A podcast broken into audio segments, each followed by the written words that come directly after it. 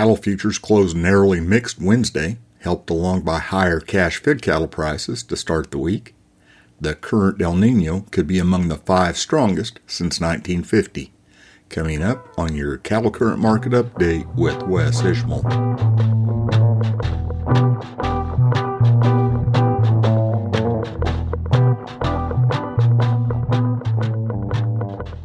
Howdy to all. This is Wes Ishmael with your cattle current market update for Wednesday night and Thursday morning, the 4th of January.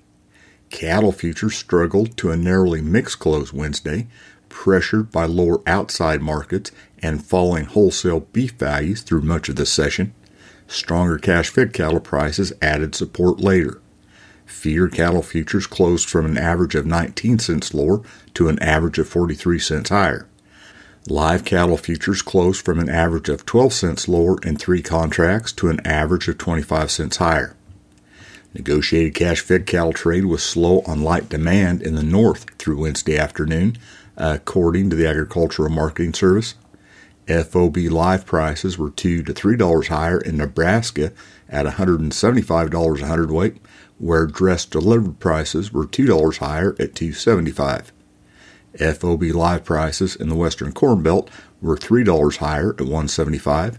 Dress delivered prices there last week were $273. Trade was a standstill in the Southern Plains, where FOB live prices last week were $172.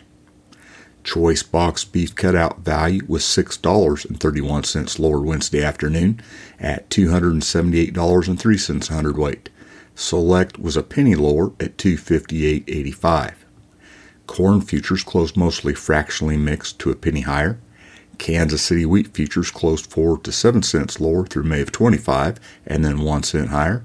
Soybean futures closed mostly 1 to 4 cents higher.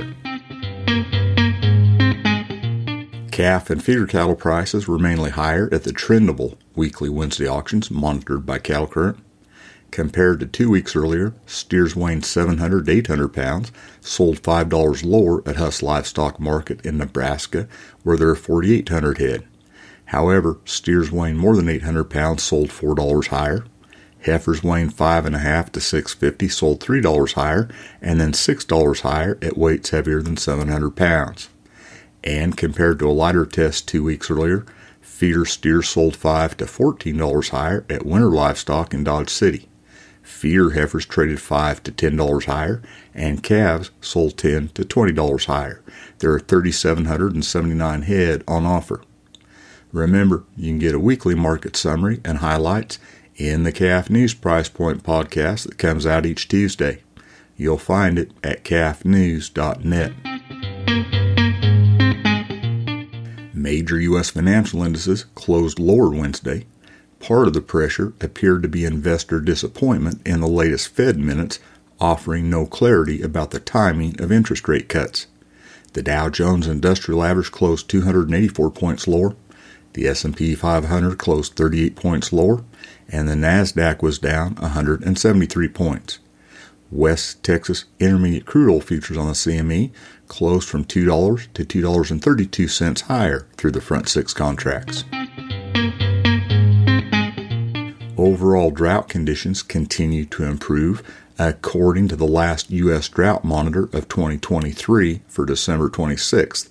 At the time, 45.7% of the continental United States was free of abnormal dryness or drought conditions. That was true of 26% of the nation a year earlier. Spun differently, 34% of cattle were in areas affected by drought at the end of last year. A year earlier, 61% of cattle were in drought areas. Looking ahead, at the end of December, there is a 54% chance of a historically strong El Nino during the current November through January season, according to the National Weather Service Climate Prediction Center. As well, current conditions suggest it could be among the five strongest El Ninos recorded since 1950, according to the most recent El Nino advisory. There's a 60% chance that the current El Nino will transition to neutral conditions in the April to June timeframe. That's your cattle current market update for Wednesday night and Thursday morning, the 4th of January. This is Wes Ishmael. Thanks for listening.